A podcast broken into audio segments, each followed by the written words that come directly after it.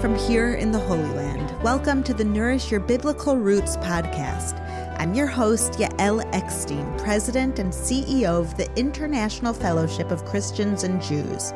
Each week, we'll explore the Jewish roots of your Christian faith and nourish those roots with inspirational insights and ancient teachings that are so relevant to our lives today. Let's get started.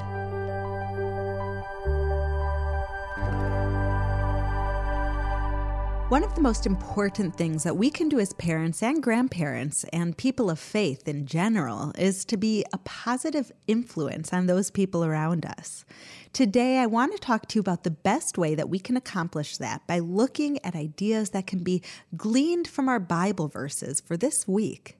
By studying how the high priest served God on the holiest day of the year, the Day of Atonement, we will see that first we must ignite our soul before we can share our light with others.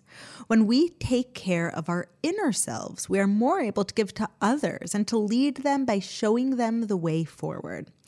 Let's get started. Before we get to the Bible verse that we'll study today, I want to remind you that we are following the worldwide Jewish Bible reading plan, which takes us through the five books of Moses every year. This week's Torah portion, the Parsha, is called Acharei Mot Kedoshim. That's a pretty long name.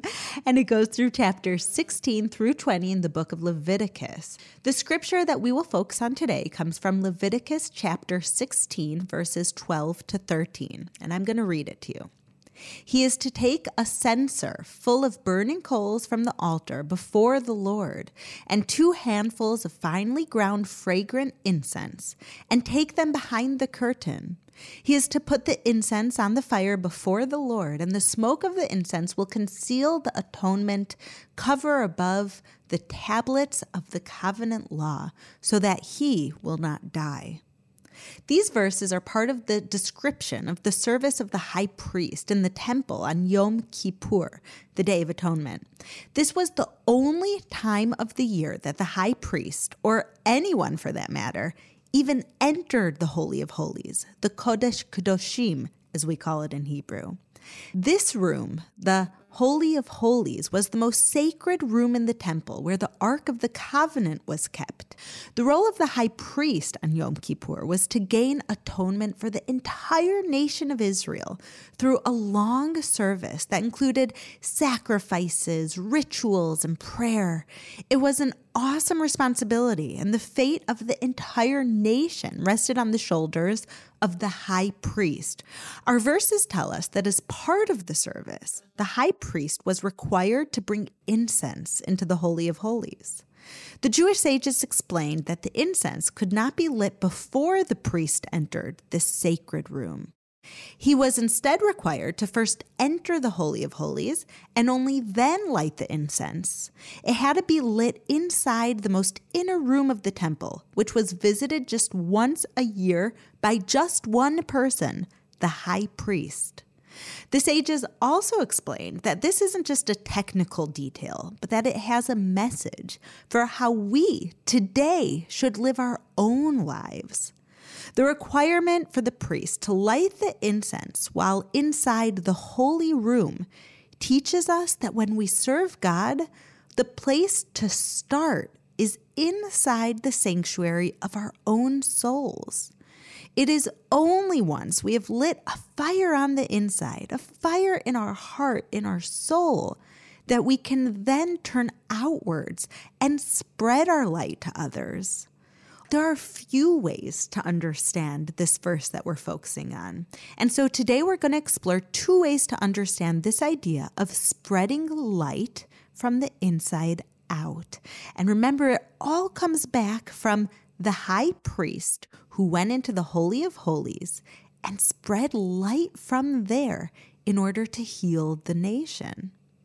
One idea is that the best way to lead is by example. By working on our own character and spiritual development first, we can then inspire others to do the same. I love this quote from the famous 19th century teacher, Rabbi Yisrael Salanter, who is known for emphasizing character development in our service of God. This is what he said I tried to change the world, but found that I could not. I tried to change the city where I lived, but I was unsuccessful. Finally, I tried to change just my neighborhood, but again, I was not successful. Ultimately, I concluded that I would have to change myself, and then my light would change others around me. Rabbi Salanter believed that the most effective way to improve the world was to improve ourselves. We teach morality by being honest and ethical. We teach generosity by being kind and giving. And we inspire others to seek out a relationship with God when we ourselves glow with the light of having a genuine, deep, and loving connection to our Creator. The truth is that whether we like it or not, we are always teaching others through our own behavior. Have you ever heard a child repeat something that you said? Were you proud of what they repeated? Or maybe you were embarrassed by what they said? As a mother of four, I am deeply aware that my children are always watching me and learning from what they see me do. But no matter if you have children at home or not, you influence the people around you every day. If we ourselves are full of light, we will spread light. If we are full of love, we will spread love. And on the other hand, if we're full of negativity, that's what will spread. Rabbi Salanter's message is that whatever it is that we want to see in the world, that is what we need to become. Think about that. What do you want to change in the world? Do you want to see more peace? then maybe you could become a person of love and forgiveness. Do you want to see an end to hunger? Then you feed the hungry. You want people to be nice to each other? Well, then you be exceptionally kind to every person that you encounter. If we want to make the world better, the place to start is inside of ourselves. And the second way to understand this idea is that if we want to serve God by helping others and improving the world, first we need to take care of ourselves. I remember that it was the beginning of the coronavirus, and I was pretty overwhelmed. My children were home, which meant that I had to spend a lot more time cooking and cleaning and helping them on their Zoom. And I know that the lockdowns created financial difficulty for so many families, and the elderly became so isolated, which meant I felt more of a responsibility at work to help more people and do whatever I can to develop the fellowship projects to help more of these people in need.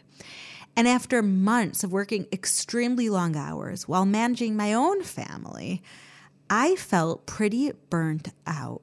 But thankfully, I was able to take a short break with my family where we rented a little house and we went to the Sea of Galilee. And it was just two days, it was less than 48 hours. But while I was there, I turned off my phone, I turned off my email, and I spent time doing things that I loved. I spent time playing board games with my children. I'm not even an artist, but I decided I wanted to do art. I spent time dancing and reading and studying and just feeling myself. And what I realized was that I was receiving so much more than the physical rest. It was an opportunity to go inwards into myself and recharge my soul. An amazing thing is that in Hebrew, the word midbar, which means desert, is almost the same word as diber, which means to speak. This is because when we are in a desert, which represents total isolation and actually quiet, when we shut out all of the outside noise and distractions, is when specifically we can hear God speak. We can hear the gentle whisper that Elijah the prophet heard on Mount Horeb in the first book of Kings, chapter 19.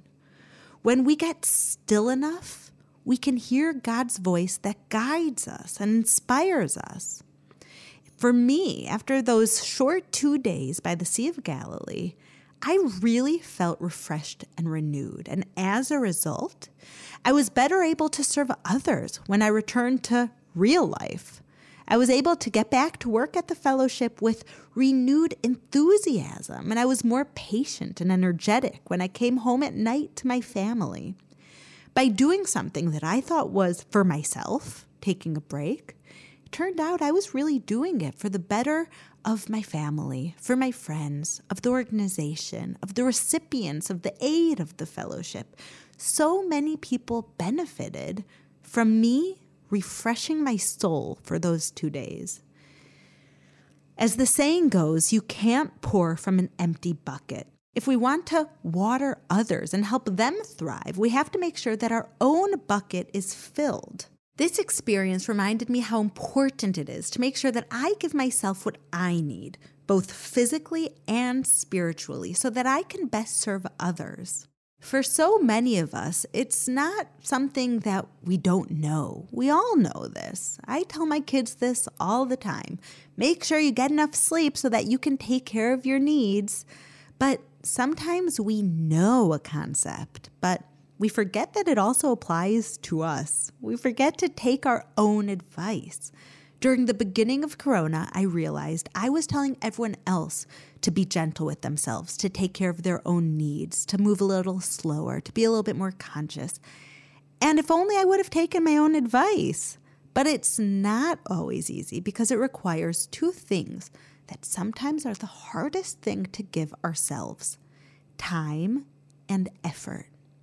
It's like driving a car that needs to be refueled regularly.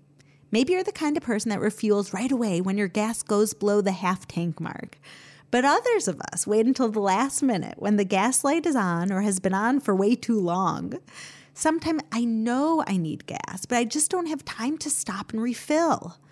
But then I remind myself that if I don't stop, I'll be forced to stop at a much less convenient time and in a much less convenient spot. If I work too hard without taking care of myself, I'm going to get sick, and then I'll be forced to take time off and stay in bed. In the same way, we also need to be refueled before we run out of energy. We too, just like our cars, need regular checks and maintenance to run optimally. Since the pandemic began, a lot of people have spoken about the importance of self care, of taking time to care for ourselves. Maybe, like me, you are spending more time taking care of others than you used to, and you need to take a break. Or maybe it's the worry and uncertainty that it's taking its toll on you emotionally, and you need some extra nurturing. And maybe it's the loneliness and isolation that has hurt your heart. It has been really hard, and we owe ourselves some good care to be gentle with ourselves. Self care is important, especially during stressful or challenging times. But the Jewish sages taught that taking care of ourselves is not just a good suggestion, it's also an obligation. It's a requirement in our service of God. Hillel the Elder, who lived during the first century BCE, finished teaching his students for the day, and when he left them, he announced that he was on his way to fulfill a divine commandment. Of course, his curious students asked him what he was about to do and which commandment he intended to perform. Hillel answered them that he was going to take a bath at a bathhouse. He explained to his students that taking care of one's own body is actually a great service to God, not just doing things for others, but also doing things for ourselves, even if it's to make ourselves physically feel more comfortable. In another story, Hillel informed his students that he was on his way to do an act of kindness for a guest in his home. His students asked if he always had guests in his home. Hillel answered that his soul was his guest in his body. Like a guest, his soul was just a visitor. It was here today, but would be gone one day. Hillel told his students that he was about to eat a meal.